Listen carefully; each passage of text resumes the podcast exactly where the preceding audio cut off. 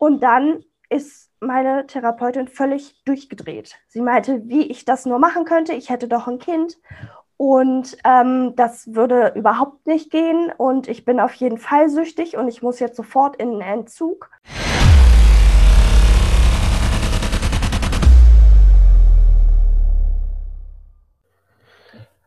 Einen wunderschönen guten Tag und herzlich willkommen zu einer neuen Episode Sucht und Ordnung, dein Podcast für vorurteilsfreie Aufklärung über psychotrope Substanzen, Drogenpolitik und Suchtprävention. Ich freue mich riesig, dass du wieder eingeschaltet hast und bevor diese Episode losgeht, möchte ich mich wie fast immer bedanken.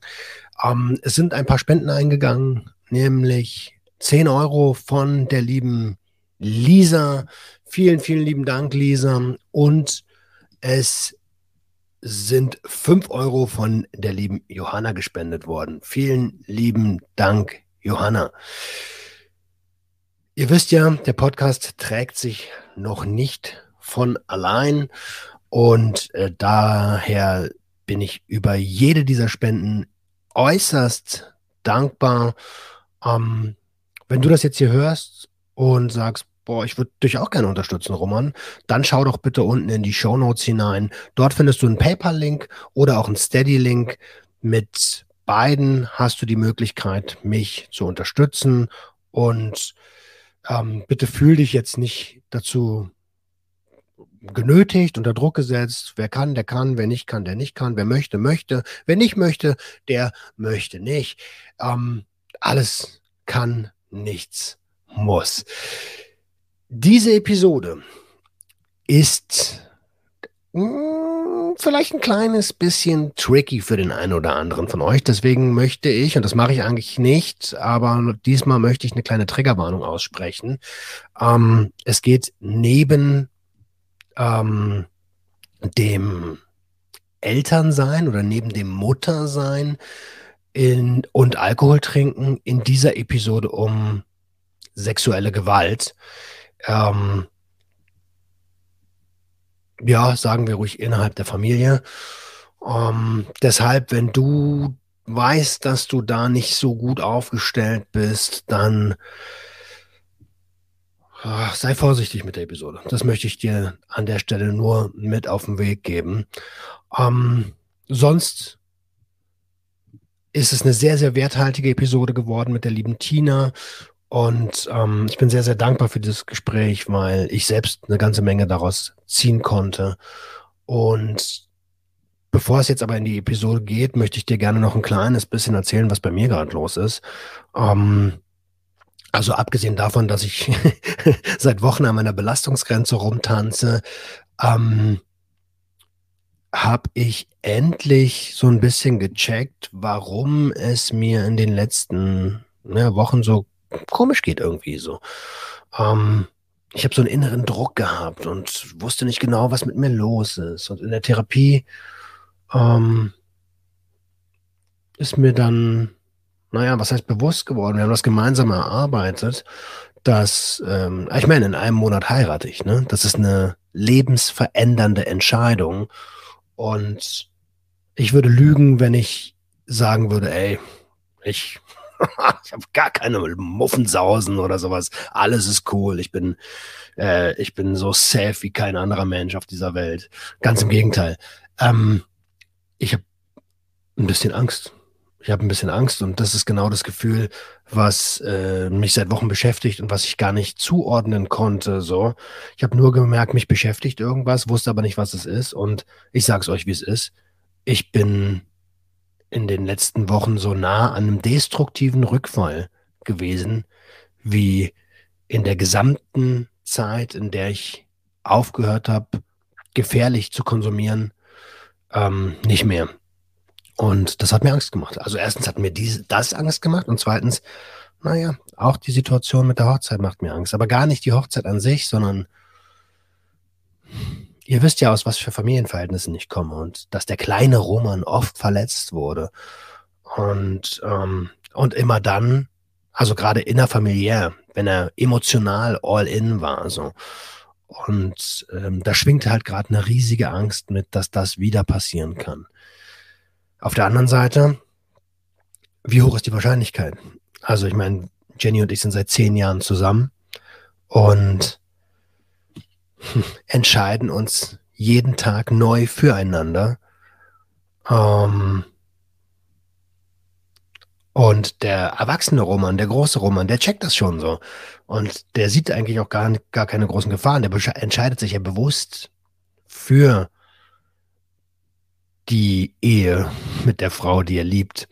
Ähm, ja, und der kleine Roman hat trotzdem Angst. Und ey, es ist okay. Es ist okay. Er darf Angst haben. Ähm, er wird jetzt ein bisschen in den Arm genommen. Uh, wichtig für mich war, dass ich mit meiner Frau darüber gesprochen habe, so, weil auch da hatte ich das Gefühl, so, pff, darüber darfst du nicht reden, dann bringst du das ganze Ding in Gefahr, so. Ähm, aber das ist natürlich auch irgendwie Blödsinn. Das ist auch so ein toxischer Scheiß, den ich von meinem Opa beigebracht bekommen habe.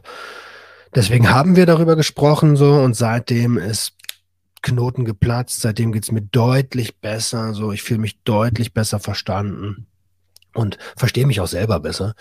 Und ähm, ja, also Das wollte ich euch noch kurz mitteilen, bevor die Episode losgeht. Und mit natürlich einem kleinen Appell, wenn du irgendwas hast, was dir auf der Seele brennt, was du vielleicht noch gar nicht identifizieren kannst, dann ähm, sprich gern drüber mit Menschen, denen du vertraust, die dir vielleicht einen kleinen Perspektivwechsel mit an die Hand geben können, damit du dieses Gefühl auch identifizieren kannst. So, es ist überhaupt gar keine Schande, mit anderen Menschen über Gefühle zu sprechen. Ganz im Gegenteil.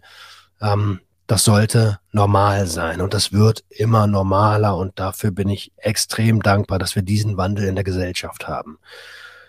So, diese Episode soll aber gar nicht sich um das Thema, ähm, darf ich als Mann oder als Frau oder als diverser Mensch über meine Gefühle sprechen, sondern ähm, es geht mit der lieben Tina um ja, das Muttersein, um Alkohol trinken und um, ja, wo kommt das Ganze her? Sexualisierte Gewalt so. Und ähm, ich höre jetzt auf, rumzuschwafeln, weil ich merke, ich, ich traue mich nicht so richtig in die Episode reinzugehen, aber das machen wir jetzt. Ähm, aber ein Satz ist mir noch ganz, ganz, ganz wichtig, den wir alle viel zu selten hören. Du bist ein Geschenk für die Welt und du darfst glücklich sein. Ihr seht es schon, ich bin nicht allein. Die liebe Tina ist zu Gast. Hi Tina. Hallo Roman. Schön, dass du da bist. Ja, ich freue mich auch. Ich bin ein bisschen aufgeregt. Das, ist äh, ganz normal okay. und ist auch vollkommen in Ordnung. Es ist ein gutes Zeichen des Körpers, ähm, in eine ungewisse Situation aufgeregt reinzugehen. Okay. Wie geht es dir? Ja, ganz gut. Ja, soweit mhm. gut. Und dir? Die schwierigste Frage immer am Anfang, ne? Ähm, ja. Weil wir in Deutschland so, naja, wir sind, wir sind darauf konditioniert zu sagen, gut, und dir? Das, das macht man halt so. Ja. Das macht man das, halt so. genau, ja, ein typischer Satz von meiner Oma, das macht man halt so. Und warum? Weil man das halt so macht. Genau und so. Ich habe irgendwo mal den Spruch gelesen, wer ist eigentlich dieser Mann und dann halt Mann mit einem N geschrieben und warum hat der verdammt nochmal so wenig Spaß im Leben? Sehr guter, sehr, sehr guter Spruch. Aber um deine Frage zu beantworten, mir geht's soweit äh, gut. Ich habe ein bisschen Stress zurzeit, weil wir in einer Woche, also in dieser Woche wird das, äh, das Safer Used Kit gelauncht. Ja. Und ähm, ich bin da immer noch in den letzten Zügen und das läuft auf, Hoch, auf Hochtouren. Aber abgesehen davon alles Toddy. Ja, das hatte ich bei Instagram gesehen. Sonntag, glaube ich, ne? Sonntag mhm. 0 Uhr 1 geht's los, oder? Genau, genau, genau, genau. Also wenn, wenn, wenn ihr das jetzt hier seht oder hört, dann ist das so vor zwei, drei Wochen gewesen. Ach so. Okay, dann war es schon.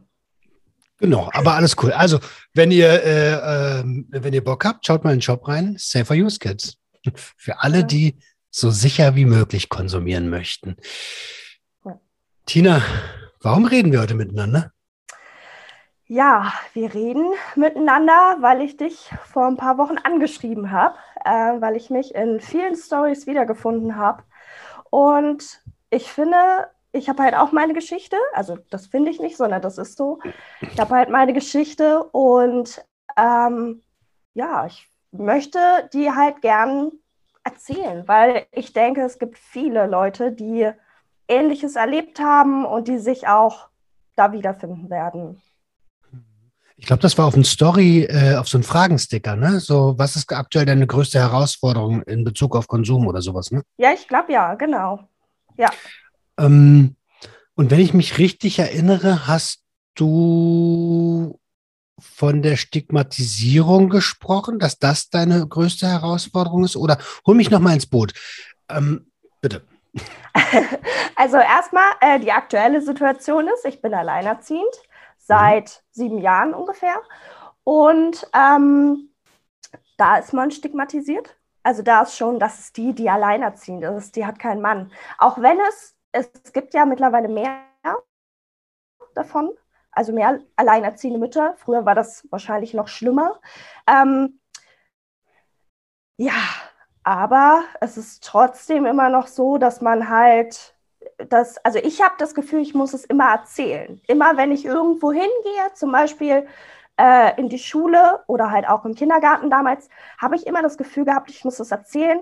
Ja, ich bin auch alleinerziehend, weil man irgendwie, ähm, ja, das ist irgendwie wichtig, dass man halt nicht so den Rückhalt hat. Also ich habe keinen Mann, der zu mir nach Hause kommt und äh, zwar auch fertig von der Arbeit ist, ähm, aber mir dann halt das Kind abnimmt oder so.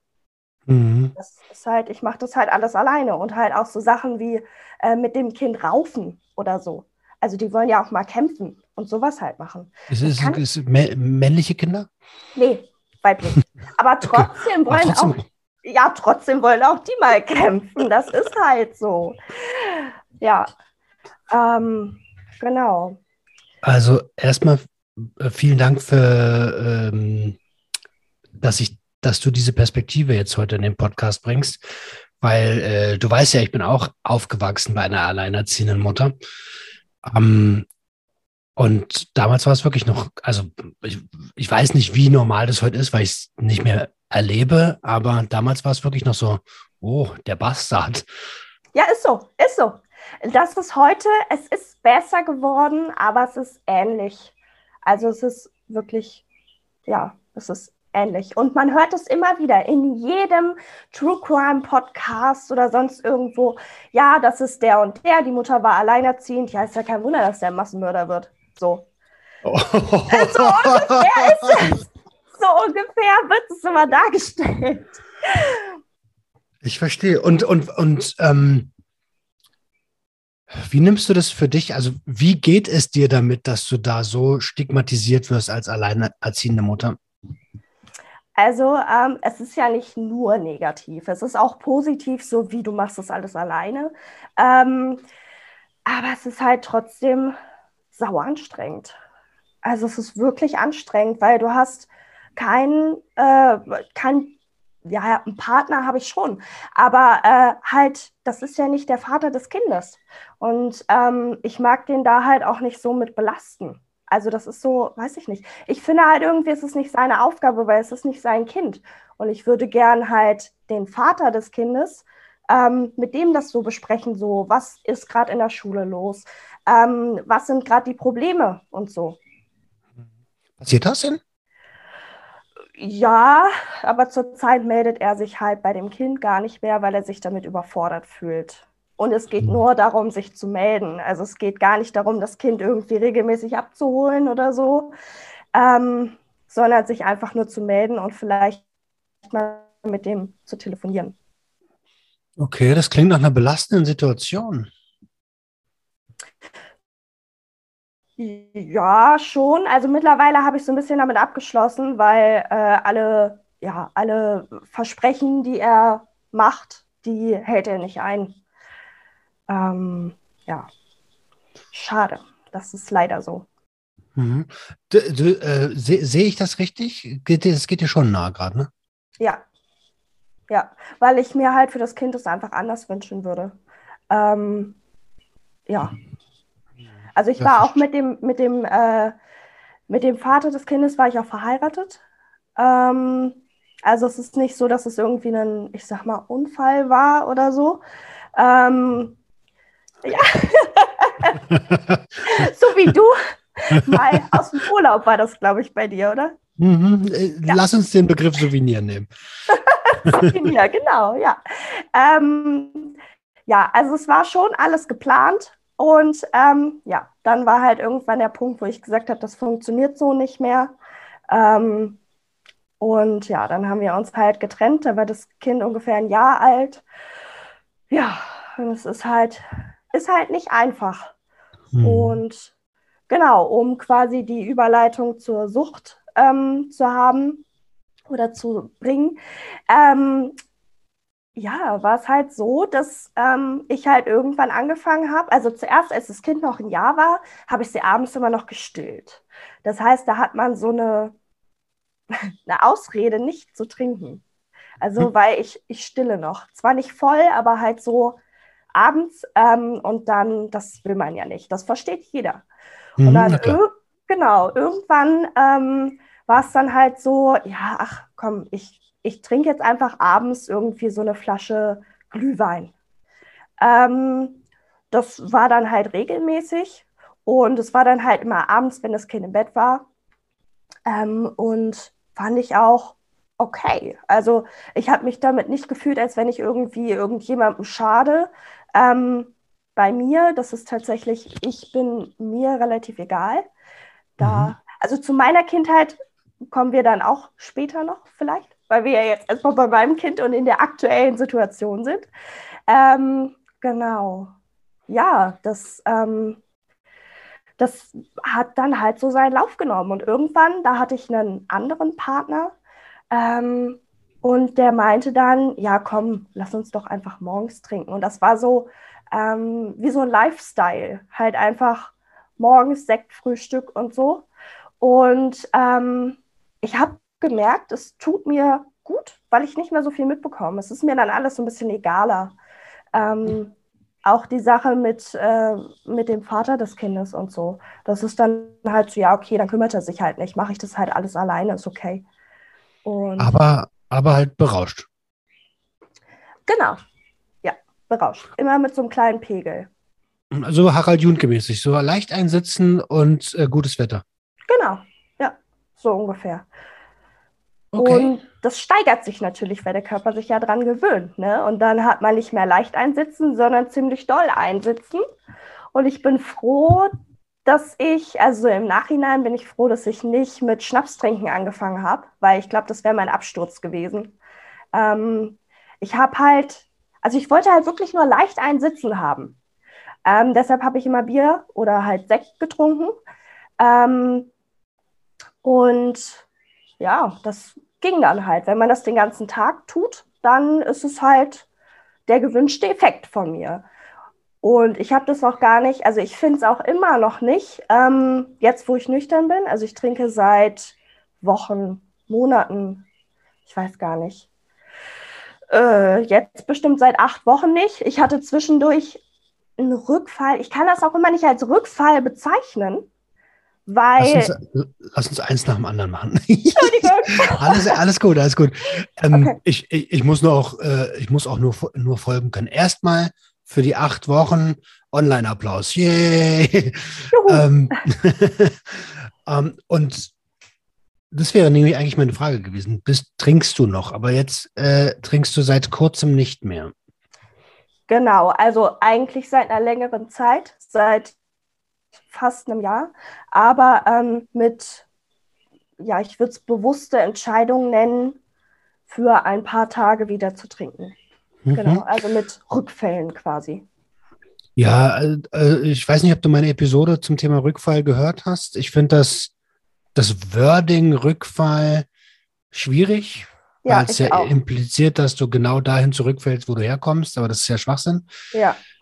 Ähm, ich, ich unterscheide immer so in konstruktive und destruktive Rückfälle. Mhm. Ähm, ich würde gerne so ein bisschen. Nee, lass uns nochmal bei dieser Situation bleiben. Was heißt denn, was heißt ab und zu Rückfälle? Bewusste Entscheidungen? Ähm, also ich stehe und nein, ich bin zu Hause und denke mir, ich halte die Situation nicht aus. Und jetzt fahre ich zum Laden und mhm. hole mir Sekt. Und mhm. dann hole ich mir nicht eine Flasche, sondern ich hole mir vier, weil mir die für den Tag reichen. Und wenn der Tag rum ist, gucke ich, ob ich den nächsten Tag auch noch trinken möchte oder nicht. Und ähm, deshalb nenne ich das halt bewusste Entscheidung, weil ich quasi extra dafür losfahre. Nicht, weil ich Suchtdruck verspüre, sondern weil ich die Situation nicht aushalte. Also eine Art Medikation. Alkohol ist ja, ein, ja. Eine, eine GABA-Erge-Substanz, dockt an den GABA-Rezeptoren an und ähm, da geht es um, um Entspannung und Angstlösung. Richtig, ja. Und das ist wirklich dann alles weg. Also Panikattacken, ähm, Ängste, ist alles weg. Um, ähm, ich glaube, du hattest mir in einer der letzten, in einer Kon Konversation, die wir hatten, hast du mir gesagt, dass äh, Bekannte von dir meinten, ja, also mal eine Flasche Sekt ist ja nicht schlimm. Ja, das ist ja aber so ähm, bei eigentlich, ja, eigentlich allen Menschen, die kein Suchtproblem haben die sagen halt, ja, trinke ich halt mal eine Flasche Sekt oder eine Flasche Wein am Abend mit meinem Mann oder so. Ne, das ist ja bei vielen Standard. Und hast du den denn, ich weiß gar nicht mehr, ob ich das früher auch gefragt habe, äh, früher, also schon so lange her ist, ähm, ob ich dich das da auch gefragt habe, hast du denen denn das Ausmaß erzählt? Ähm, tatsächlicherweise konnte ich das nicht so erzählen, wie es war, weil ähm, also in meinem Bekanntenkreis war es so, ja, eine Flasche Sekt, mein Gott, da bist du doch noch lange kein Alkoholiker. Und da meinte ich halt, ich trinke sie aber jeden Abend und ich brauche sie. Ja, trotzdem, also ich habe auch das Gefühl, ich brauche das. Und ähm, ähm, ich, ich versuche gerade nicht so hin und her zu springen. alles gut, alles gut, alles gut. Ähm, ich ähm, habe das dann halt irgendwann mal meiner Psychotherapeutin erzählt, ähm, dass ich halt jeden Abend eine Flasche Sekt trinke, weil ich das Gefühl habe, ich brauche sie, damit ich halt, äh, ja, damit diese, dieser Lösungsprozess stattfindet, also halt, dass die Angst gelöst wird und so weiter. Mhm. Ähm, und dann ist meine Therapeutin völlig durchgedreht. Sie meinte, wie ich das nur machen könnte. Ich hätte doch ein Kind und ähm, das würde überhaupt nicht gehen. Und ich bin auf jeden Fall süchtig und ich muss jetzt sofort in den Entzug. Und ich dachte mir halt so, ja, okay, also ist ja krass, dass die so durchdreht, deshalb. Ähm, jetzt habe ich aber nicht eine Flasche Sekt getrunken, sondern circa vier am Tag. Ähm, also halt nach einer gewissen Zeit, ne? Ähm, mhm. Nach einer gewissen Trainingszeit quasi. Und ich dachte so, ach du je, wenn, wenn die jetzt schon so im Roten dreht, ähm, was würde die denn tun, wenn ich hier wirklich sagen würde, dass ich vier trinke? Dann weist die mich sofort ein. Hast du Angst davor gehabt? Ja, weil ich nicht das Gefühl habe, auch immer noch nicht, jetzt wo ich nüchtern bin, habe ich immer noch nicht das Gefühl, ich brauche einen Entzug. Weil ähm, ich finde deinen Vergleich, ich glaube, du hattest das gesagt, ähm, den Vergleich immer so schön mit dem Insulin und dem Zuckerkranken. Es würde niemand würde sagen, du musst aber zusehen, dass du von dem Zeug runterkommst. Niemand. Mhm. Niemand. Das ist so, ja. ja. Nee, also, für man, also für manche Menschen ist ähm, die Substanz, die sie konsumieren, das Medikament. Ja. Und niemand würde auf die Idee kommen, jemanden sein Medikament wegzunehmen. So, das, Eben. das ist ja, also das macht man ja halt auch nicht. Ne? Das macht man doch nicht. Ja, genau, das macht man nicht. ähm, jetzt lass uns mal schauen, wie du, wie du dahin gekommen bist, dass du Alkohol als dein Medikament gewählt hast. Ähm, lass uns mal zurückzoomen in das, äh, in, in, in das Leben der kleinen Tina. Wie ist denn die kleine Tina aufgewachsen? Ja, die kleine Tina ähm, war, ist quasi schon ähm, vorbelastet im Bauch der Mama gewesen, weil mhm. meine Mama hat Epilepsie und ähm, eine ziemlich schwere Form davon. Ich habe keine Ahnung, schwere Form von Epilepsie, mehr weiß ich darüber nicht. Ähm, und also ich meine, ich musste es mir angucken früher. Ne? Das reicht mir auch. Ich habe mich darüber nie informiert. Ähm, und das heißt, sie hat in der Schwangerschaft Antiepileptika genommen. Das ist halt ähm, jetzt nicht mehr so das Problem, aber früher, also ich bin ja schon ein paar Tage auf der Welt, ähm, da war das halt schon ein Problem. Und ähm, das heißt, ich bin mit Entzug auf die Welt gekommen. Das steht auch im, äh, in meinem, in diesem Babypass, Mutterpass. Ich weiß gerade gar nicht mehr, wie das heißt. Oh Gott, ich habe selbst ein Kind. Geburtsurkunde? Nee, da steht das nicht drin. Aber Stell dir mal vor, in der Geburtsurkunde schreiben sie sich, jo, alles klar, Stempel drauf. Das wäre eine Stigmatisierung. Ja. Ähm, nee, in diesem ähm, Mutterpass heißt es, glaube ich. Ähm, da stand das halt drin, dass ich halt bei der Geburt einen Entzug hatte. Und ich finde das halt schon krass. Also, wenn man halt so ein kleines Würmchen ist ähm, und auf die Welt kommt und dann mit so einem Entzug, also ich mag mir das gar nicht vorstellen. Ähm, auf jeden Fall habe ich nichts getrunken. Also, ich habe keine Milch angenommen. Und das ist für mich halt schon so ein krasses Zeichen. Ich wollte als Baby nicht leben. Ähm, ich hatte halt einfach keinen Bock auf mein Leben und denke mir halt im Nachhinein immer so, warum haben die mich früher nicht einfach sterben lassen? Warum? Warum haben die versucht, mich so durchzuboxen? Das finde ich schwierig. Also finde ich heute immer noch schwierig, wenn ich da dran zurückdenke. Okay, um, ähm, wow. Und also ich fühle gerade, äh, wenn du das sagst, tut es irgendwie weh. Ja. Ja, es ist hart, glaube ich, wenn man das über sich selbst sagt. Ähm, aber ich habe es, also ich habe es akzeptiert so. Ähm, ich ich hänge auch nicht an meinem Leben. Also nicht, dass ich mich jetzt irgendwie äh, suizidieren würde oder so, aber ähm, ich ja, verstehe nicht, ähm, wieso ich meinen Körper nicht schädigen darf. Mhm, mhm, mhm. Naja, genau. da bist du nicht allein. ja, ja, tatsächlich. Ähm, ja, dann ähm, war es halt so, dass meine Mutter ja Epilepsie krank ist. Und ähm, als ich ungefähr drei Jahre war, war die Elternzeit meines Vaters vorbei. Und also weil der durfte so lange zu Hause bleiben quasi und halt auf uns beide aufpassen. Ähm, und dann war ich ab da, wo ich drei Jahre war, mit meiner Mutter alleine zu Hause. Und die hat halt so circa ein bis zweimal im Monat so einen Anfall bekommen.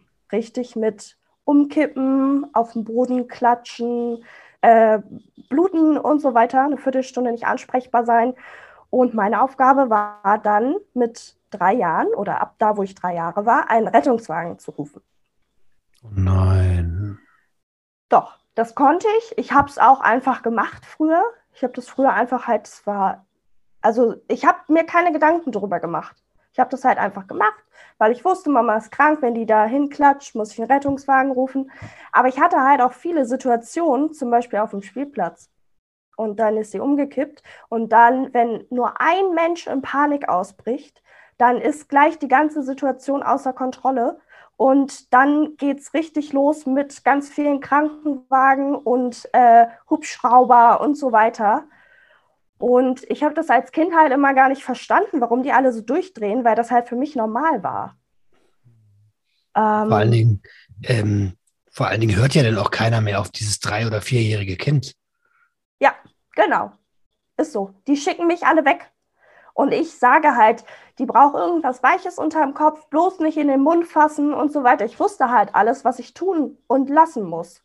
Ähm, das wurde mir halt schon erklärt. Und halt auch so, ähm, so Sachen für meine Sicherheit. Also nicht anfassen, wenn die Möglichkeit besteht, was Weiches unter den Kopf legen, wenn nicht, egal. Vielleicht können wir hier mal ganz kurz erklären, wieso. Also ich weiß das, ich bin als ausgebildeter Ersthelfer. Klar, das mit den Fingern ist logisch, wenn du sie behalten willst, greif nicht in den Mund. Ja. Ähm, aber, aber, erklär doch mal das mit dem Kissen. Ähm, also eine krampfende Person in einem akuten Krampfanfall, die ähm, die krampft ja und zittert und ist halt so, ähm, schlägt dabei mit dem Kopf auf den Boden auf. Und äh, weil sie durch den ersten Aufschlag meistens sowieso schon äh, irgendeine Platzwunde hatte, ähm, ist es halt ganz nett, wenn man halt nicht bei einer Gehirnerschütterung quasi noch ein paar Mal mit dem Kopf auf den Boden haut. Ähm, weil so eine krampfende Person ist ja quasi völlig außer Kontrolle. Und ähm, wenn die auch irgendwo einen Arm oder ein Bein von der helfenden Person zu packen kriegt, sage ich mal, wenn der, äh, der Arm oder das Bein da so reingerät, dann ist man quasi wie in so einem ja, Krokodil quasi fast ähm, und kommt da halt nicht mehr raus. Und für dich als, als kleine Tina, für die das ja vollkommen normal war, weißt du noch, was du, was du da gedacht hast, wenn deine Mama so eine Anfälle bekommen hat? Ähm, eigentlich nur, ja, die hat wieder einen Anfall, rufe ich halt einen Rettungswagen. Ähm, also an manche Anfälle kann ich mich noch sehr, sehr gut erinnern. Ähm, einmal, da war ich sieben, da war meine Schwester geboren, meine kleine Schwester, die war ein halbes Jahr, dreiviertel Jahr in diesem Babybrei-Alter. Und mhm. meine Mutter ist halt, die hat gerade noch mit einer Freundin telefoniert und dieser Babybrei stand in der Mikrowelle. Ähm, ich weiß, dass man Babybrei nicht in der Mikrowelle aufwärmen darf, aber es ich waren nicht. andere Zeiten. Doch, soll man nicht. Aber okay. egal.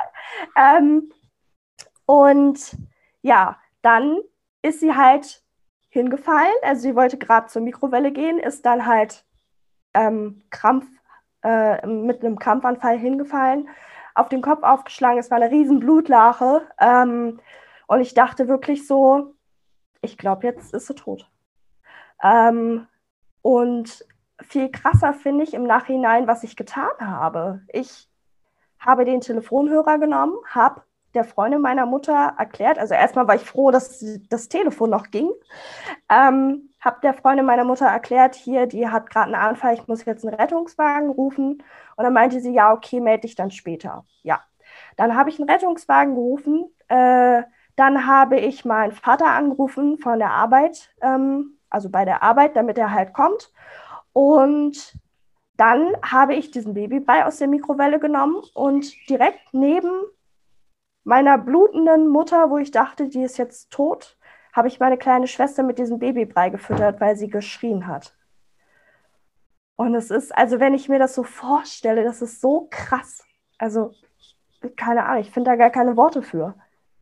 Ich, mir bleibt es auch gerade ein bisschen im Hals stecken. Ähm, aber, aber ey, das ist, war, also erstmal krass, wie, wie Menschen immer wieder auf Autopilot schalten können. Ja. Ähm, und ich finde es total heftig, was für eine Verantwortung du als kleines Mädchen hattest. Ja.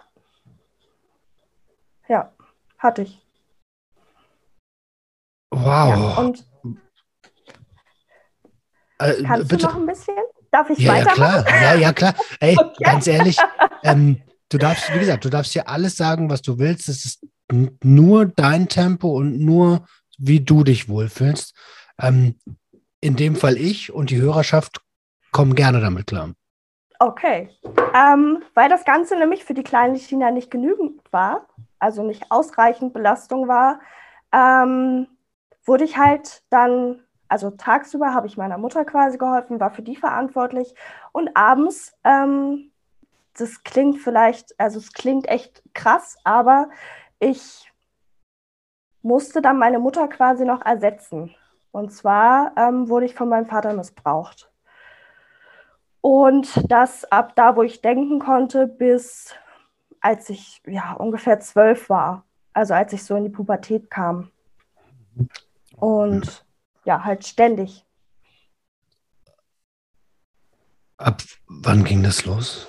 ab da, wo ich denken konnte. Ich kann mich nicht daran erinnern, dass das nicht war. Also ich denke mal so drei, vier Jahre war ich ungefähr. Das lassen wir mal ganz kurz so sacken. Ey. Ja.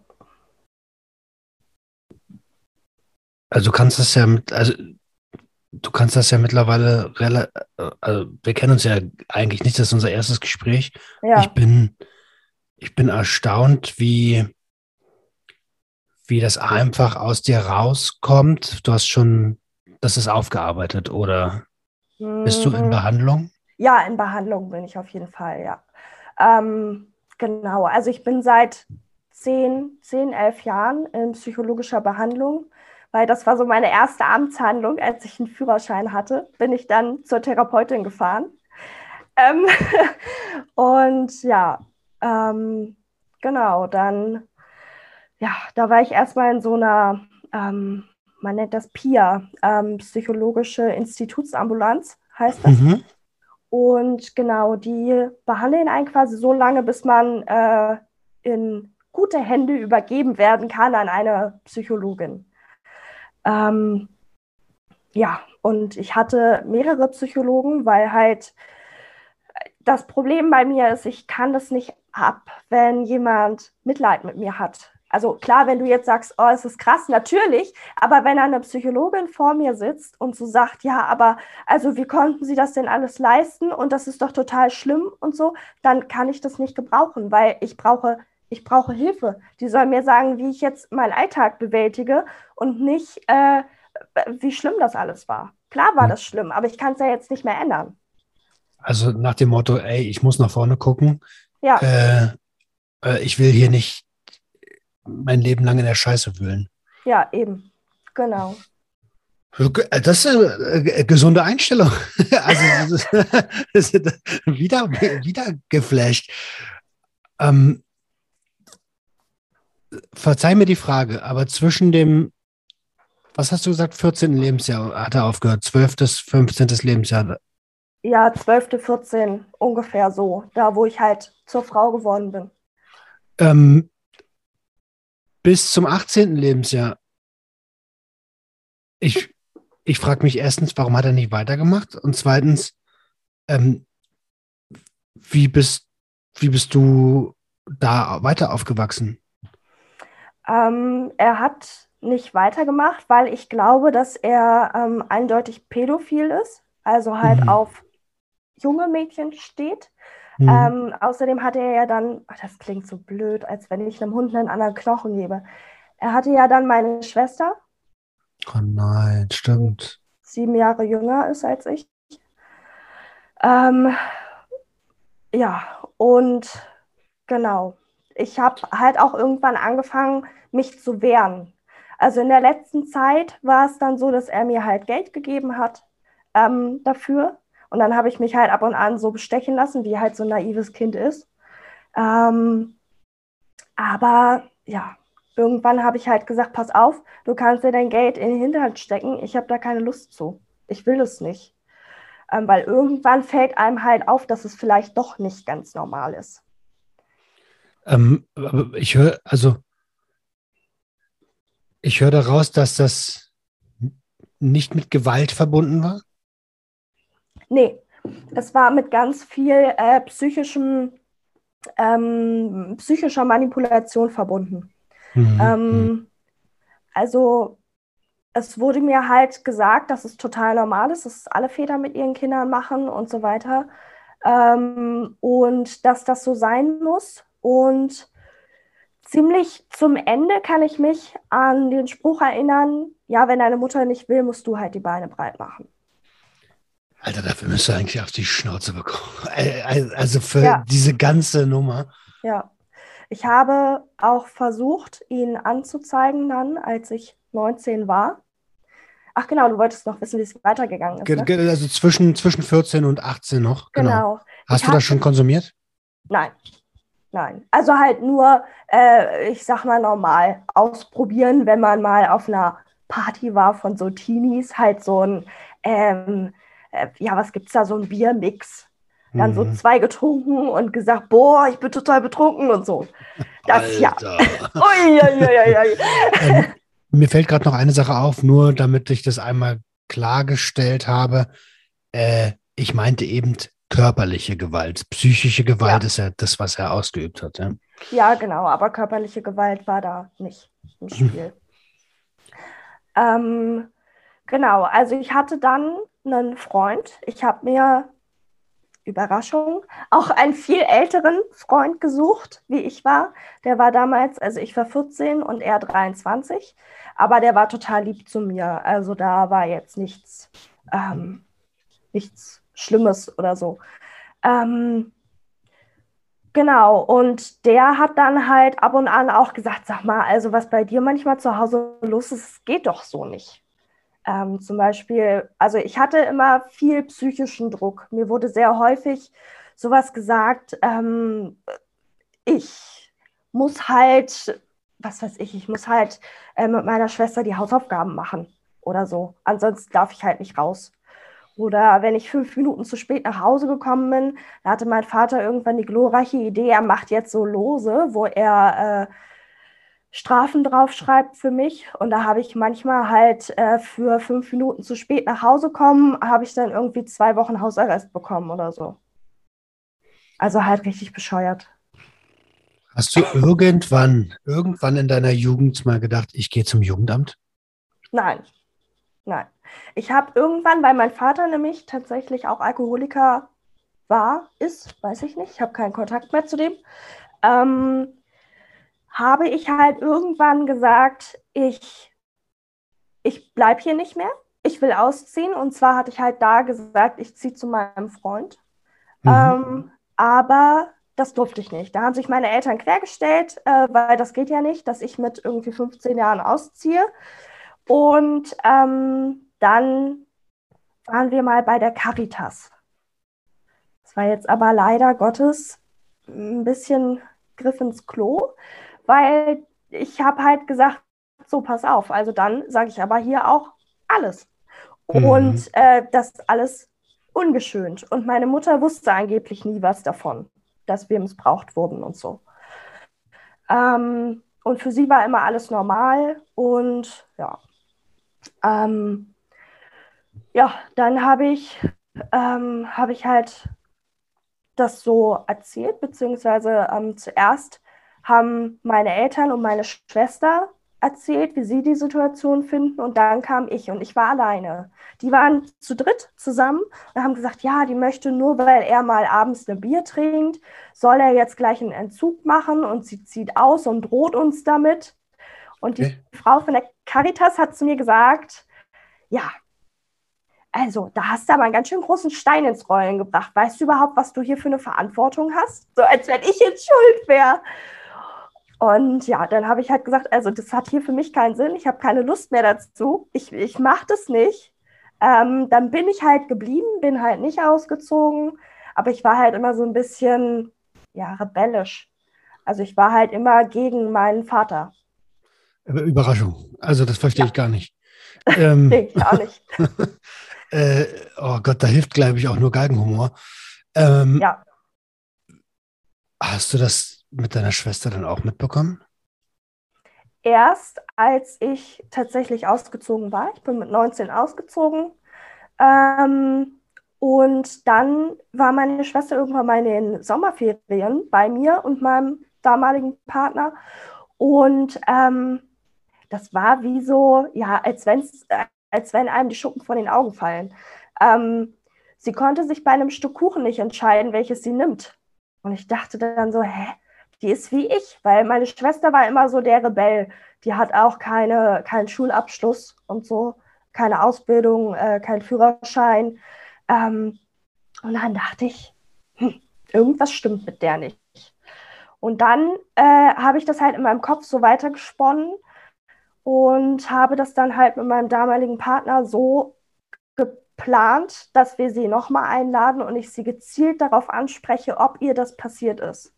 Das mhm. habe ich auch mit, also ich habe mich richtig darauf vorbereitet auf diesen Abend, ähm, weil wir uns ja auf alle Eventualitäten einstellen mussten. Ähm, und deshalb habe ich das auch mit meiner Therapeutin damals besprochen. Ähm, ja, und dann habe ich sie darauf angesprochen und sie meinte, ja, es passiert. Und ab da habe ich halt zu ihr gesagt, ich will nichts mehr, nichts weiter darüber wissen, aber ähm, ich hole dich da raus, das verspreche ich dir. Weil meine Schwester zu der Zeit, warte mal, ich war 19, da war sie 12. Ja, 19. Oh, du warst ja schon, 12, du warst ne? äh, sieben Jahre, passt. ähm, du warst da schon in Therapie?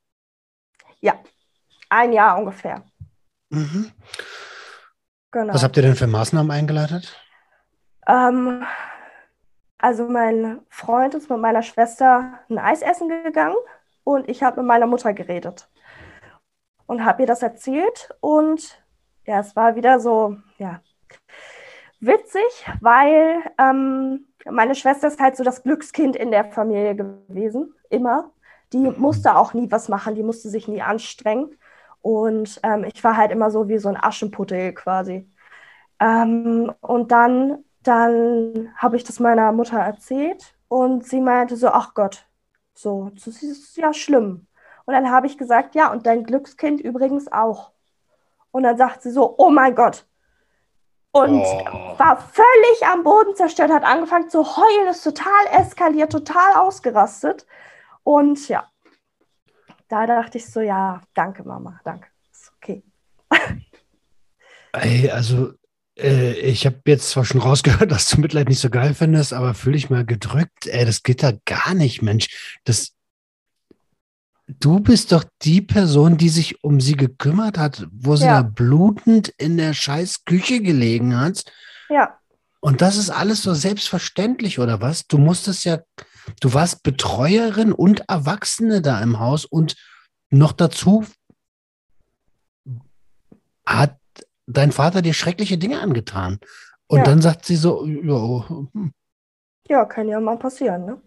Oh, kann ja mal passieren, ja klar. Ja, ja. Boah, ja. ich werde richtig sauer gerade.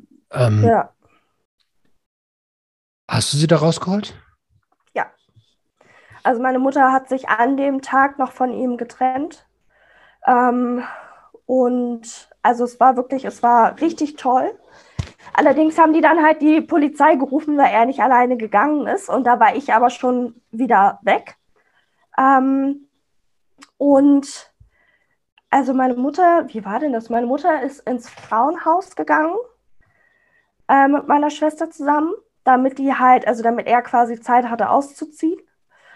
Und ähm, er hat sich dann irgendwie quergestellt, dann kam die Polizei dazu und meine Mutter wollte irgendwie nochmal mit ihm reden.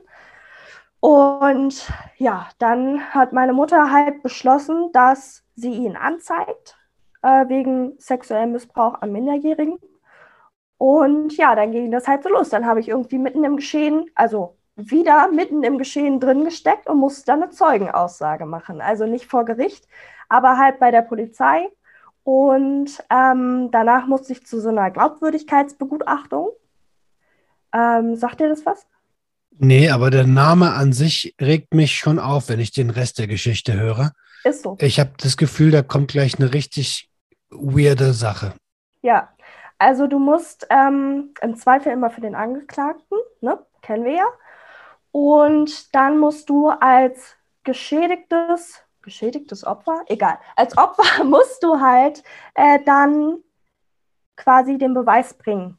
Und da ich nichts aufgeschrieben habe in mein Tagebuch und kein, keine körperlichen Schäden hatte. Also es war nichts gerissen oder sonst irgendwas. Außerdem war es ja auch schon länger vorbei ähm, hatte ich keinen Nachweis außer meiner Erinnerung. Mhm. Und ja, da muss man halt, also die, ähm, das sind Psychologen, die das machen, die für das, für das Gericht, glaube ich, arbeiten, ähm, also spezielle Gutachter und die unterstellen einem dann halt, dass man lügt. Und man muss selber beweisen, dass man nicht lügt.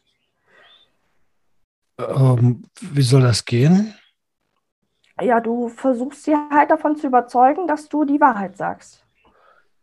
Das bedeutet ja im Umkehrschluss, du musst nochmal Situationen beschreiben und also jetzt mit meiner Naivität, die ich jetzt an den Tag lege wahrscheinlich, ja. Situationen ja. beschreiben und die müssten dann so professionell sein, zu checken, okay, sowas kann man eigentlich nur erzählen, wenn man es wirklich erlebt hat. So ungefähr. Aber ähm, weil im Zweifel Filmer für den Angeklagten unterstellen sie dir dabei, dass du nicht die Wahrheit sagst. Das heißt, du bist da mit einem Psychologen in einem Raum, der dich ausfragt und der aber gegen dich ist. Das heißt, dir hilft in dem Moment niemand. Keiner. Es ist im Moment, also es ist eine 1 zu 1 Situation und die Person, die dir psychische, also psychologische Fragen stellt, ist gegen dich. Das ist unglaublich. Ja. Wie lange ging das? Zuerst hatte ich äh, das bei einer Frau, eine Glaubwürdigkeitsbegutachtung. Das waren zwei Termine, a ungefähr zwei Stunden. Ähm, das war okay. Sie hat auch gesagt, das ist erlebnisfundiert. Ähm, und danach musste ich nochmal zu einem Mann. Und in der Zeit war ich schwanger. Mhm. Und ja, dann ging es halt schon los, dass ähm, ja, ich halt Sonderwünsche hätte, weil ich halt wenigstens die ersten drei Monate abwarten wollte, weil ich halt total Angst hatte, das Kind zu verlieren bei dem Stress.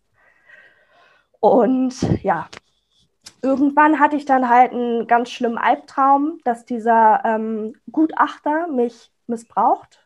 Auch hat er natürlich nicht gemacht, also alles ja. okay. Und das habe ich ihm aber gesagt. Ich habe auch mit meiner Rechtsanwältin gesprochen und ja, meine Rechtsanwältin war so ein bisschen vom alten Schlag. Ja, stellen Sie sich nicht so an, ne? da müssen Sie jetzt durch, ansonsten werden wir hier nichts erreichen. Und dann saß ich da halt mit diesem Gutachter und das war auch heftiger. Also es war ähm, drei Termine, a drei Stunden ungefähr. Und ich habe dann irgendwann habe ich vorgeschlagen, kann ich bitte meinen Hund mitbringen? Weil ich durfte keine Freundin, ich durfte, ich hatte sogar meine Hebamme angeboten, dass ich die mitbringen könnte, ähm, weil die halt außenstehend ist. Aber nee, das ging nicht. Ähm, ja, und dann durfte ich meinen Hund mitbringen und der Therapeut hat sich da halt die ganze Zeit drüber lustig gemacht, dass ich ja den Hund dabei habe. Ähm, aber es hat Was mir halt ist das für ein Bastard? Also Bastard in dem Fall von A ich, so, Streiche, Bastard, Sätze, Arschloch. Ja, ja, es war, äh, also es war heftig, echt heftig. Ich meine, diese Unschuldsvermutung, das ist ja, es ist, das ist eine gute Sache, dass es das grundsätzlich gibt. Ja. Aber, also, sorry, aber bei so einem, bei so einem Thema, das denkt man sich nicht einfach so aus. Also klar gibt es welche, die das machen, aber die werden relativ schnell überführt, hm. dass das nicht ja. so ist. Und, ja. und dann sich da lustig zu machen, also sorry, aber der Mann ist im falschen Beruf oder ja. war im falschen Beruf. Was bist denn du für ein Jahrgang? 92. 92er. Hm. Hm.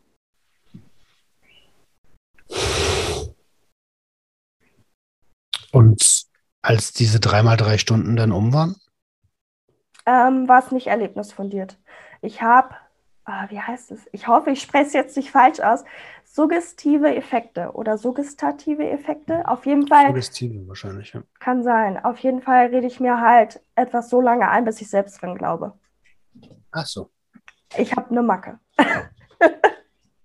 Und ist dieses, kannte man dieses Gutachten anfechten oder wie, wie bist du damit umgegangen? Weil jetzt erlebst du sowas Ekelhaftes und äh, du hast es, also ich habe was ähnliches erlebt, deswegen kann ich noch nur annähernd fühlen, wie das ist. Also, aber wirklich nur annähernd, das, was du da erlebt hast, ist Level 5000. Ähm, und jetzt sagt dir jemand, nö, das glaube ich nicht. Ja, ich ähm, habe aufgegeben, weil mir mein Kind wichtiger war. Ich habe gesagt, ja, okay, dann lassen wir das. Dann wurde das Verfahren eingestellt und er läuft halt weiter frei rum und ist halt so. Kriegt halt keine Strafe und er musste auch in seinem Leben noch nie eine Aussage machen, weil er ja ähm, Täter ist, war, wie auch immer. Wow. Ja, und ich habe es dann halt einfach gelassen und dachte, ich kümmere mich halt darum, dass ich das für mich aufarbeiten kann äh, und dass ich damit klarkomme und hoffe auf Karma und ich hoffe darauf, dass er viele Albträume hat. Ähm, Karma ist, äh, äh also ich kann dir mal kurz von meiner Erfahrung erzählen. So, ich ja, äh, habe aus, ähm, ich habe eine sexuelle Nötigung hinter mir von einer männlichen Person aus dem familiären Umfeld. Sorry, wenn ich das so umschreibe. Ähm, das ist noch nicht ganz, noch nicht ganz abgeschlossenes Thema. Ja. Ähm, und Ich habe lange Jahre überlegt, ob ich den umlege. Ja, verstehe ich. Und äh, mittlerweile hat er mehrere Schlaganfälle gehabt, einen, einen Tumor ähm, ja. und Diabetes. Und ihm geht es echt scheiße so. Und ja. das Leben hat dem, also so viel, so viel hätte ich ihm gar nicht antun können. Mein, in, in, in meiner Wut hätte ich dem gar nicht so viel antun können, so viel Leid, wie er jetzt vom Leben bekommen hat. Deswegen drücke ja. ich dir die Daumen, dass das da auch so ist. Ja, genau. Ich glaube auch tatsächlich, dass äh, Weiterleben das Schlimmste für so einen Täter ist, was passieren kann.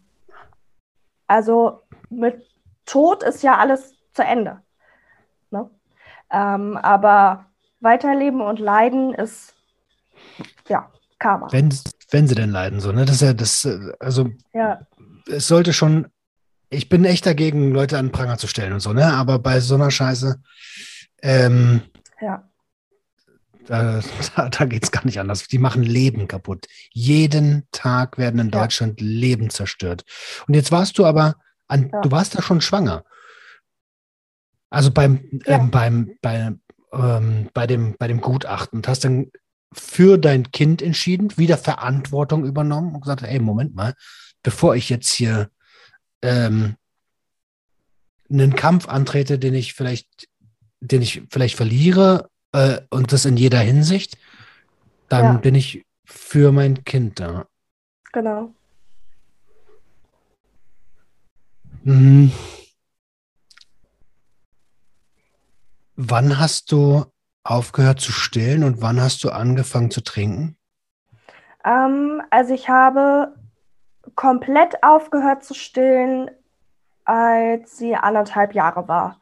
Ich habe halt sonst zum Einschlafen immer noch äh, gestillt. Das ist quasi äh, ja wie so ein Kuscheln für die Kinder nochmal. Also mhm. mehr als Mama riechen, sondern halt so Mama schmecken. So ähnlich, als würde man seinen Partner küssen, glaube ich. Also so halt so intim. Schon lange ja, nicht mehr an der Brust halt genuckelt, ich weiß das nicht. Probier's mal aus. nee, also okay, kann ich, kann ich, kann ich verstehen, kann ich nach, kann ich, kann ich versuchen zu verstehen, ehrlich gesagt nur. Ja, genau. Ähm, aber es ist ja so, dass ja zum Beispiel in der Banane ist auch Alkohol drin.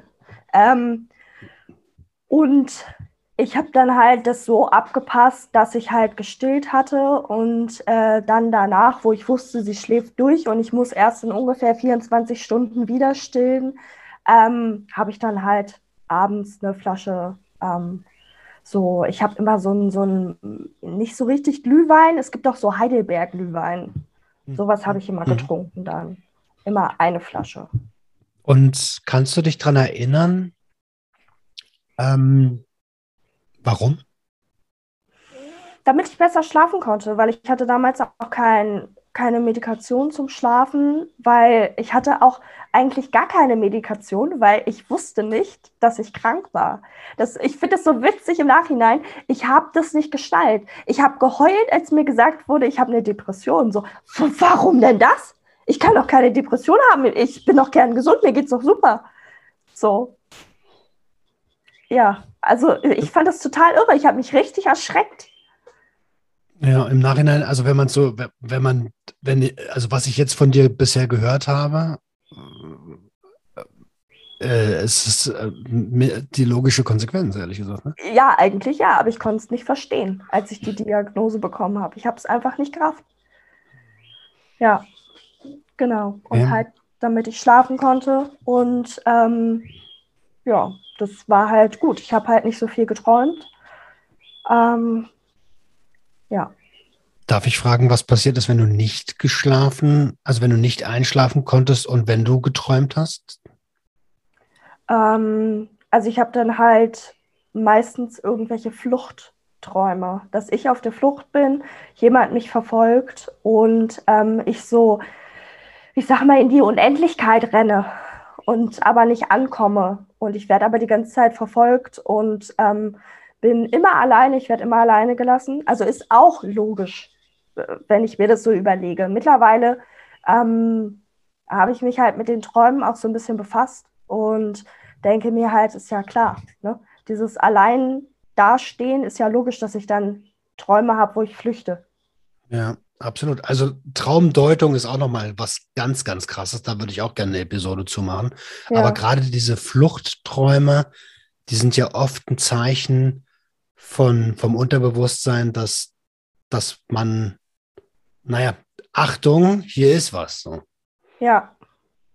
Ja, genau. Ähm, also ich, ja, in den Träumen bin ich halt immer irgendwie auf der Flucht am Wegrennen oder sehe halt irgendwas Schreckliches und flüchte dann davor. Okay. Ähm, jetzt kann ich mir vorstellen, dass es den einen oder anderen Menschen gibt, der sagt, ja, Moment mal, aber das ist doch kein Grund zu trinken wegen des, also was ist denn mit der Verantwortung für das Kind? Im Vorgespräch hattest, haben wir darüber, haben, ich weiß gar nicht, ob ich die Frage selber auch gestellt habe oder ob du es gleich vorweggenommen hattest. Wie geht's denn deinem Kind? Ist es verwahrlost? Nee. nee, der geht's gut. Die hat jetzt gerade zwei Stunden Tabletzeit. Also vielleicht doch verwahrlost. Nein, Spaß beiseite. Nimm uns mal ein bisschen mit in, wie interpretierst du deine Rolle als Mutter? Ähm, ja, ich, also ich würde sagen, ich opfer mich auf. Ähm, ich habe sehr häufig das Gefühl, dass ich keine gute Mutter bin, aber ich glaube, das ist meine Selbstkritik. Also ähm, ja, es ist, es ist, im Prinzip, also es ist einfach alles okay. Es fehlt ihr an nichts. Äh, sie geht reiten, sie geht Tennis spielen. Ähm, sie wurde mit fünf eingeschult äh, und ja, also ähm, manchmal deutet man ja auch so Bilder, die Kinder malen. Ähm, wenn die dann irgendwie, was weiß ich, so ganz traurige Bilder malen oder halt nur mit Schwarz oder so. Mhm. Und total bescheuert, aber so die ersten, ähm, die ersten Wochen in der Schule habe ich ständig in ihre Federmappe geguckt, um zu gucken, wie weit der schwarze Stift abgemalt ist. So richtig bescheuert, aber ähm, äh, das war mir wichtig ich hatte immer Angst davor, dass, ähm, dass ich irgendwie ihr nicht genüge. Und jetzt gerade ist es halt so, dass ich, ähm, das klingt vielleicht auch blöd, aber ich habe, glaube ich, ein bisschen zu viel gemacht und versuche ihr jetzt äh, mal so ein bisschen vor Augen zu halten, wie viel Luxus sie eigentlich hat. So, mhm.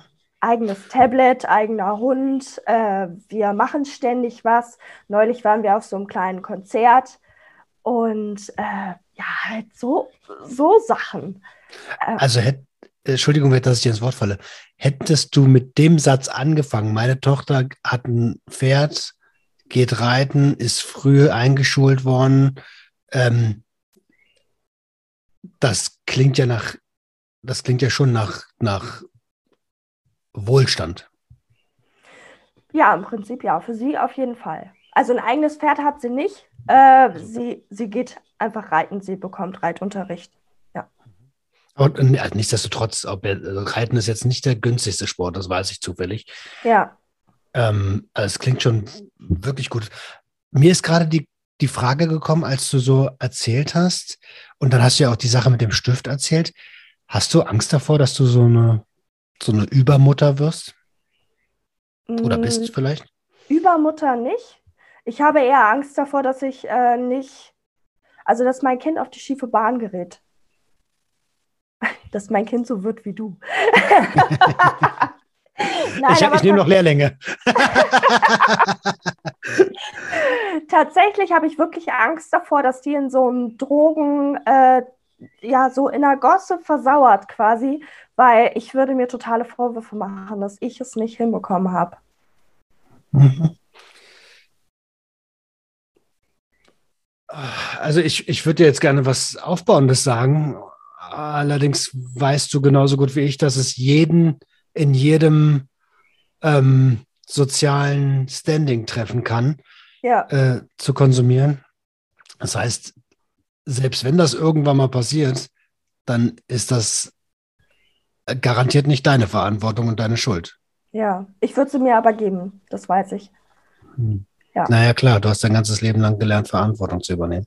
Ja, genau. Und ähm, weil ich halt so viel Angst habe, dass mit ihr irgendwas nicht stimmen könnte. Also sie ist jetzt auch kein einfaches Kind. Sie ist ziemlich anspruchsvoll, hat mich auch als sie klein war sehr stark eingefordert. Ich war so eine Mutter, ich habe das Kind die ganze Zeit umhergeschleppt, ähm, weil ja, also ja, das ist dann wieder so dieser Vergleich. Viele sagen, ja, du kannst doch das Kind nicht die ganze Zeit tragen, das wird verwöhnt und bla bla bla. Aber ich meine, die, ähm, das habe ich immer mit den Kindern in Afrika verglichen. Die Mutter, die, tra die tragen das Kind auch die ganze Zeit und die sind nicht wirklich verwöhnt und werden arrogant. Ne?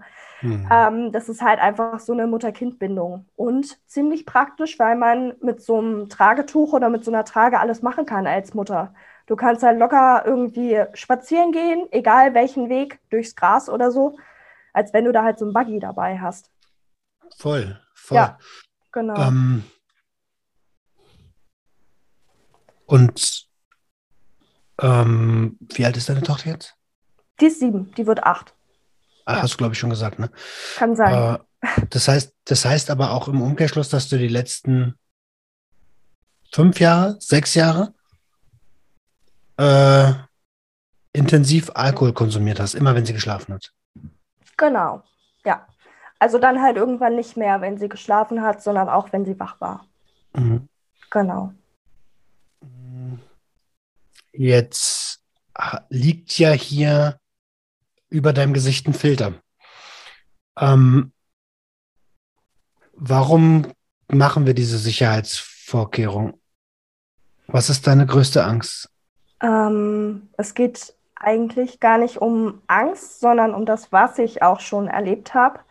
Ähm, und zwar hatte ich mich ähm, mal jemandem geöffnet und diejenige ähm, hat das dann als Anlass gesehen, weil, also ja, es war auch so eine sehr manipulative Person, es war eine Frau. Mhm. Und die hat das als Anlass gesehen, weil ich sie dann irgendwann nicht mehr hin und her gefahren habe. Hat sie dann gesagt, ja, okay, dann rufe ich mal beim Jugendamt an und erzähle, dass du halt säufst und dass dein Kind unterernährt ist und so weiter. Und dann hat sie da halt richtig übertrieben. Ähm, ich würde halt nur noch in der Ecke liegen und mein Kind würde hier alleine rumspringen und so. Und ja, dann hatte ich mit dem Jugendamt zu tun. Ähm, aber es war, ja, es war auch nicht, nicht schlimm. Also die kam halt und hat halt nochmal äh, mit meinem Kind geredet und auch mit mir geredet und mit meinem derzeitigen Partner auch geredet.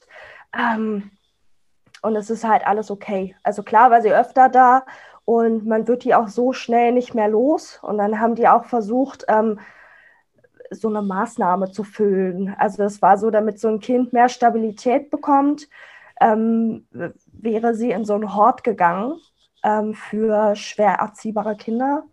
Ähm, aber ich habe halt gesagt, das will ich nicht. Also sie ist nicht schwer erziehbar.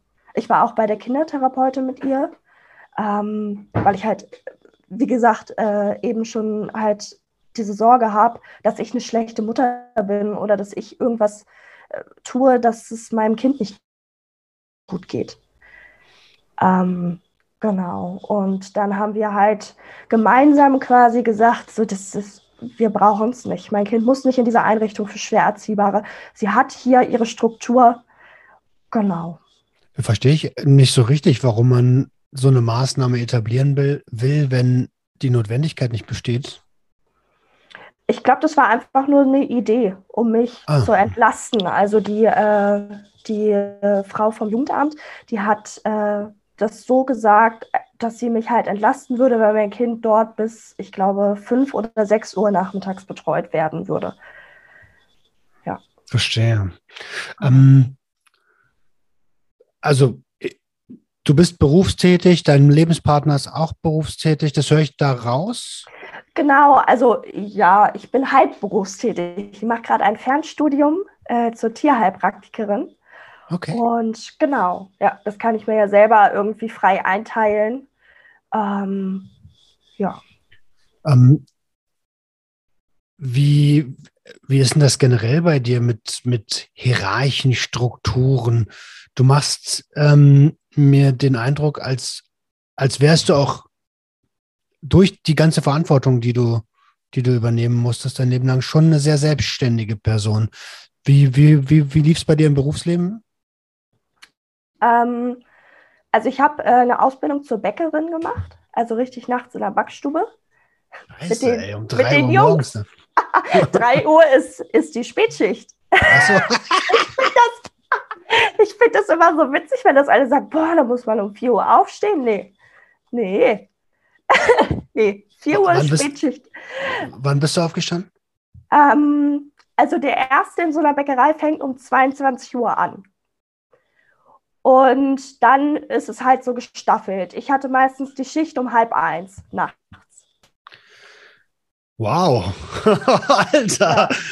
Äh, okay, Ausbildung zum Bäcker gemacht und oder zur Bäckerin, na Ist selbstverständlich. egal. Äh, und, und hast du da auch gearbeitet in der Bäckerei dann? Genau, bis ich schwanger wurde. Hm.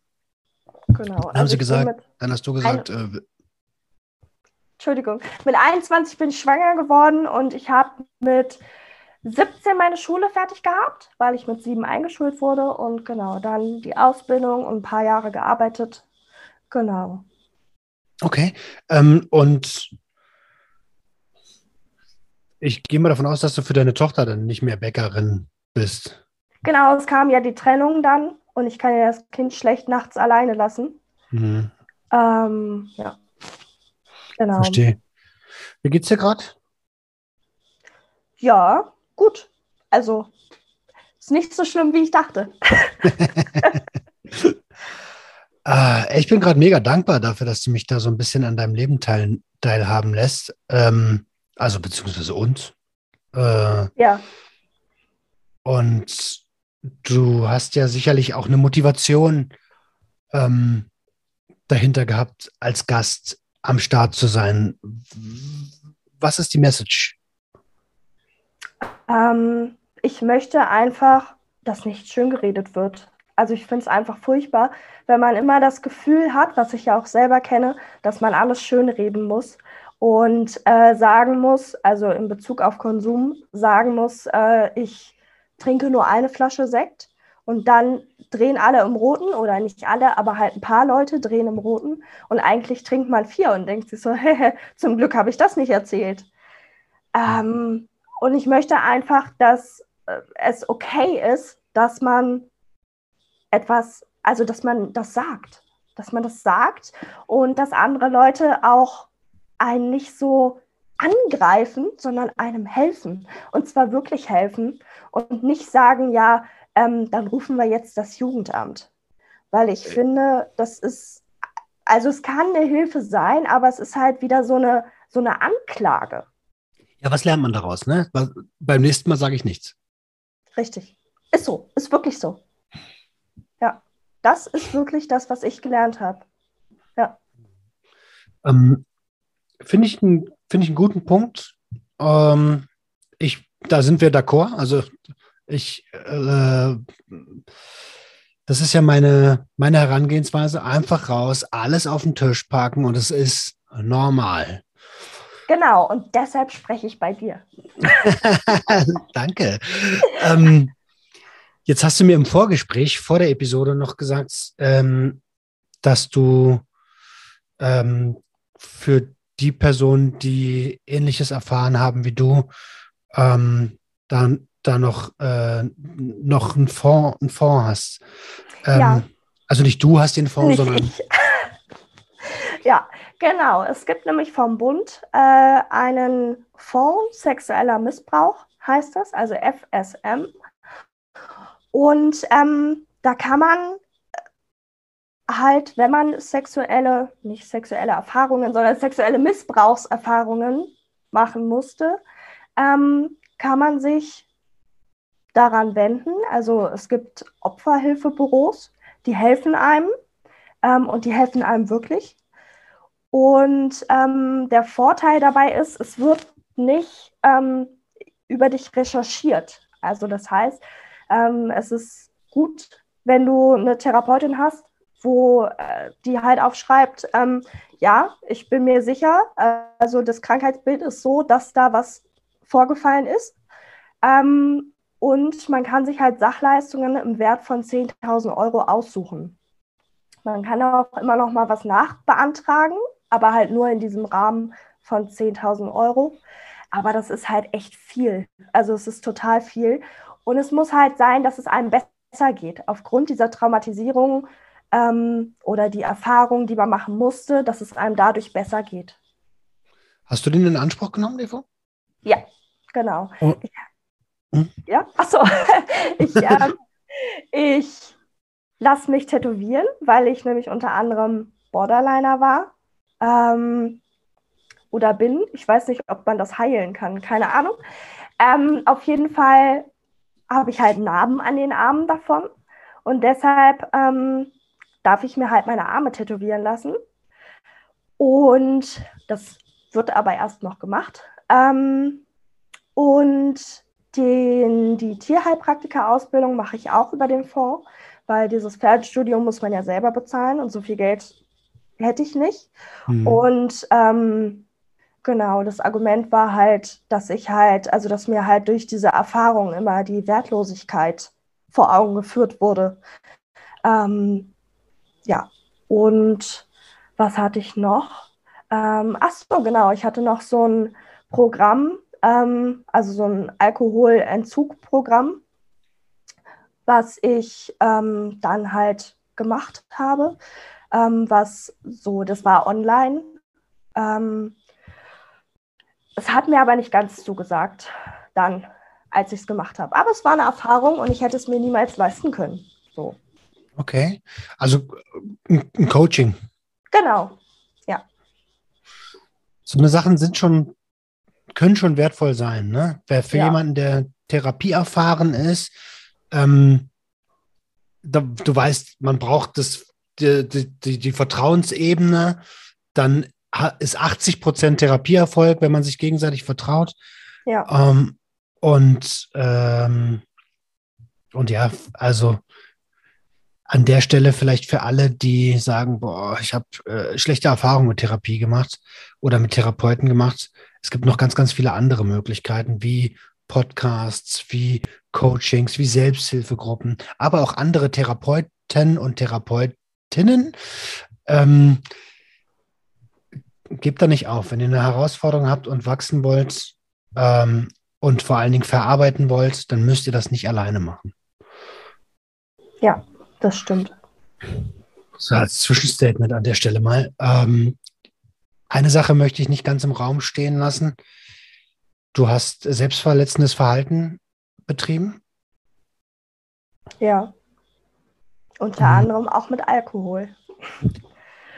Deswegen sprechen wir. Ja, sehr gut. gut, gut. Ja, ja danke, danke, ja. danke, danke. Ist richtig. Ja. Und ähm, müssen wir nicht drauf eingehen, wenn du nicht möchtest. Ist mir egal. Also, warum warum man das macht, ist schon klar. Man, man möchte sich spüren. Ähm, wie war das bei dir? Warum hast du deine Arme verletzt? Ähm, auch aus diesem Grund, dass ich was merken wollte. Also merken, dass ich, dass ich da bin. Ähm, und es war für mich nochmal ein Statement an meinen Körper, an mich als Person. Ich bin mir scheißegal. Und deshalb ist es mir auch scheißegal, wie ich aussehe. Ähm, tatsächlich ist es auch immer noch so. Ähm, weshalb ich zum Beispiel noch keinen Termin beim Tätowierer gemacht habe. Weil ich halt einfach, also ich, ich will das unbedingt machen, weil es sieht halt cool aus. Ähm, und ich möchte halt diese Narben auch nicht mehr haben. Und wenn ich tätowiert bin, ich würde mir ja niemals über ein Tattoo schneiden. Also es ist ja, ja also, macht man ja nicht. Genau. Macht man, aber macht man nicht, aber ja gut, okay. Ja, genau. Und ähm, durch dieses Tattoo bin das ja irgendwie auch nicht mehr ich, weil ich ja dann so bunt angemalt bin. Ich bin quasi hübscher gemacht. Verstehst du? Ja, ich, ich, ich, ich verstehe. Ist es die Angst vor dem Wandel, dass da vielleicht du dir dann doch nicht mehr so ganz egal bist? Ich glaube nicht. Ich glaube, ich habe äh, Angst davor, das zuzugeben, dass ich diese Borderline-Narben habe mhm. ähm, und so Schwäche gezeigt habe. in meinem Leben und dann beim Tätowierer stehe und ihn darum bitte, mir das wegzumachen. Okay. Um, vor seiner Reaktion? Ja.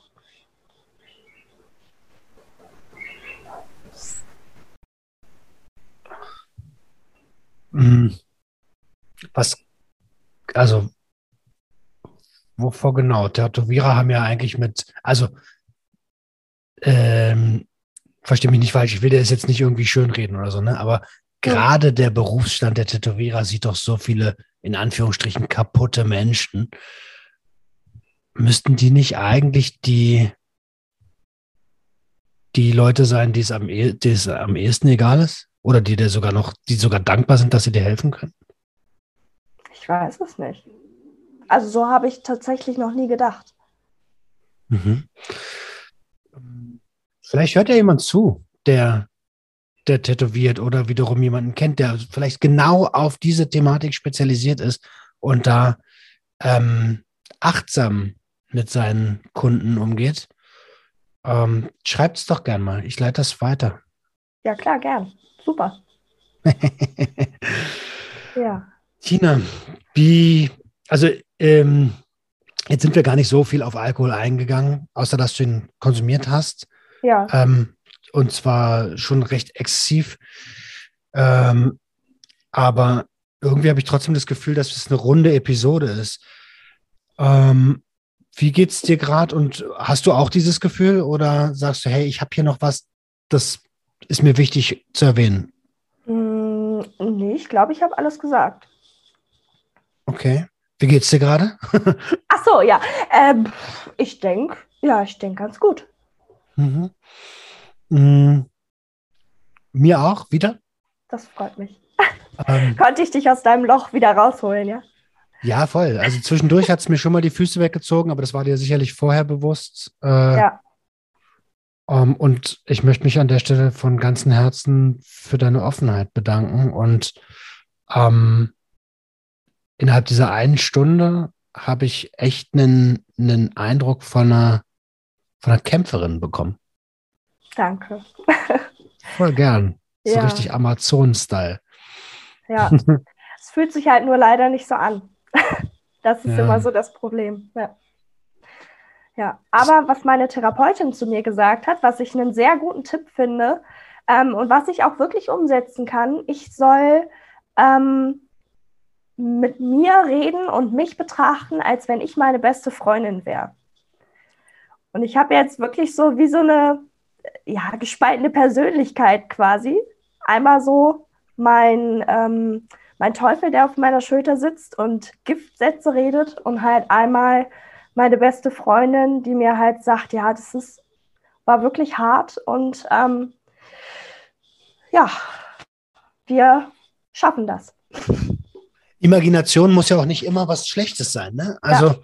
ähm, ganz im Gegenteil. Ich, ich, ich, äh, ich kenne das mit, mit dem inneren Kind. Also ja, kenne ich auch. Und, und genau, und seit ich die Methode des inneren Kindes kenne und verinnerlicht habe und auch verstanden habe, dass meine, mein Trauma in der Kindheit liegt, ähm, seitdem habe ich einen Zugang zu mir selber gefunden. Hm. Das äh, kann ich total verstehen, ist aber bei mir nicht so, weil ähm, ich hatte ja am Anfang gesagt, ich brauche kein Mitleid. Und wenn ich mein inneres Kind betrachte, ähm, auch wenn ich mir vorstelle, ich bin quasi die beste Freundin meines inneren Kindes, hm. dann äh, hätte ich ganz viel Mitleid mit dem Kind. Und das kann ich nicht gebrauchen, das hilft mir nicht. Ja, Okay. Ja. und und ja. aber es ist gut, dass du das für dich so erkannt hast, ne? Und da sieht man mal wieder, wie individuell ähm, ein Heilungsprozess ist. Ja, genau. Finde ich auch total beeindruckend. Also, was so ein Körper auch tut. Ne? Das finde ich total spannend. Was so ein, zu was so ein Gehirn in der Lage ist und wie individuell das wirklich ist, was dir hilft, was mir hilft, was wem anders hilft. Das ist echt schon krass. Und deshalb finde ich, man sollte einfach alles ausprobieren. Absolut. Ähm, hast du, magst du uns noch so einen kleinen ähm, Zukunftsausblick geben? Wie sind deine Pläne? Ähm, wenn ich dann fertig bin mit der Tierheilpraktika-Ausbildung, ähm, dann möchte ich erstmal mit meinem Tierheilpraktiker-Köfferchen quasi rumreisen, um mir halt Geld verdienen zu können. Ähm, weil man braucht ja so als Tierheilpraktiker, das ist das Praktische, da braucht man nicht so viel. Man braucht halt nur einen Koffer und seinen Kopf. Und genau, und dann, ähm, ja, vielleicht habe ich irgendwann eine Praxis, vielleicht auch nicht.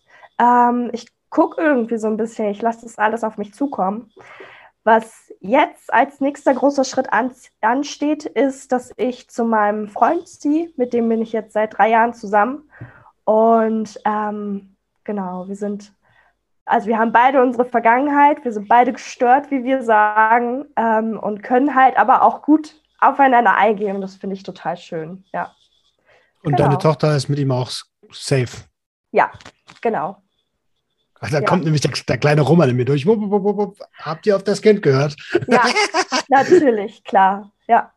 Aber ähm, mein Kind ist auch total flexibel, muss ich tatsächlich sagen. Also irgendwie ähm, habe ich mein Kind und die Hunde so erzogen, dass das total egal ist, was wir machen. Es macht auf jeden Fall irgendwie Spaß. Es wird bestimmt lustig. Cool. Ja. Cool. Ähm, ja, den Eindruck habe ich auch, dass du, dass du halt Lebensfreude vermittelst. Und äh, das finde ich wirklich, wirklich beeindruckend und bin da sehr, sehr, sehr dankbar für dieses Gespräch. Ja, ich danke dir auch fürs Zuhören und allen anderen auch fürs Zuhören. ja. Ja, ich spreche mal im Namen der Community sehr, sehr gern. Ähm, ihr Lieben, wenn ihr noch Fragen habt, dann äh, findet ihr unten in den Show Notes die Instagram-Seite von Tina. Ähm, ich kann mir gut vorstellen, dass der eine oder andere äh, oder die eine oder andere mit Fragen auf dich zukommt. Ähm, ja, sehr gern. Und außerdem findet ihr natürlich den Link zu dem, zu dem Fonds. Ja. Äh, für mich persönlich war das eine also hat sich erst im, in der Episode entwickelt, aber eine super wertvolle Episode, weil ich von dir lernen konnte. Ich kann, konnte lange, lange nicht so richtig mit der Situation umgehen. Ähm, und hey, da bist du eine krasse Inspiration gerade. Oh, danke. Das finde ich süß. Ja, da freue ich mich. Ich helfe total gern. Mache ich wirklich gern, ja. Cool. Ach Mensch. Ähm, das war's für diese Woche.